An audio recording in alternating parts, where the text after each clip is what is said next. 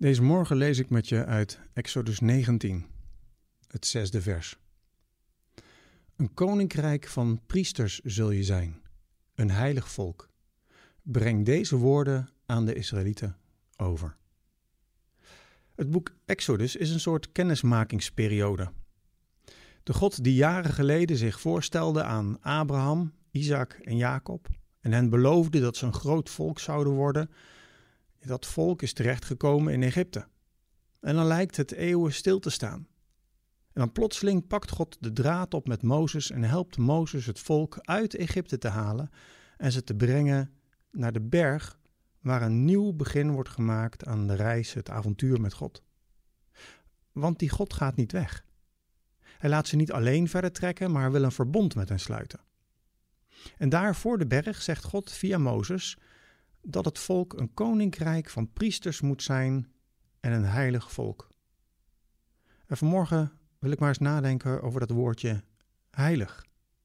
En hier gaat het natuurlijk over de opdracht dat, dat ze heilig moeten zijn. Maar voordat we aan heiligheid van mensen toekomen, moeten we eigenlijk een stapje terug doen. Want dan moeten we denk ik eerst weten wat de heiligheid van God betekent. In Leviticus 19 lezen we: De Heer zei tegen Mozes: Zeg tegen de gemeenschap van Israël: Wees heilig, want ik, de Heer, jullie God, ben heilig. Willen we weten wat het betekent om heilig te zijn als volk? Dan moeten we het dus ook hebben over God. Het volk moet heilig zijn omdat God heilig is. En het is best lastig om te omschrijven wat dat nu precies is, heilig. We kennen het natuurlijk uit onze taal. Hè? We, we, kennen de uitspraak, um, nou zijn auto die is heilig voor hem. Dan zeggen we, die auto is heel bijzonder. Of cynisch zeggen we, vandaag de dag is niet meer heilig. Dan betekent dat eigenlijk dat er niets meer bijzonder of speciaals is.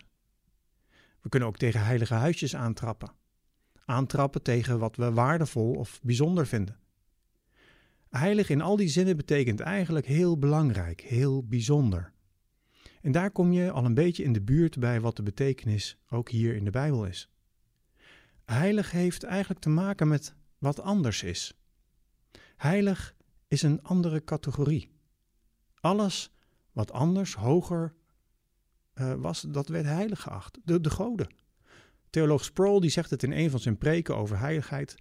De goden waren heilig omdat ze anders waren, van een andere categorie.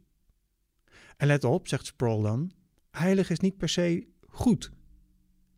Goede goden en slechte goden waren allebei heilig. Ze waren anders. Ze waren heilig. Heilig heeft dus allereerst met het bestaan van God te maken en zegt dus niet allereerst iets over het gedrag. Heilig zegt iets over dat God van een andere orde is dan wij. Gods heiligheid gaat boven onze pet. God is geen mens. God is geen schepping, maar gaat er ver bovenuit. God is heilig. God is de heilige. Wat roept het woord heilig bij jou op?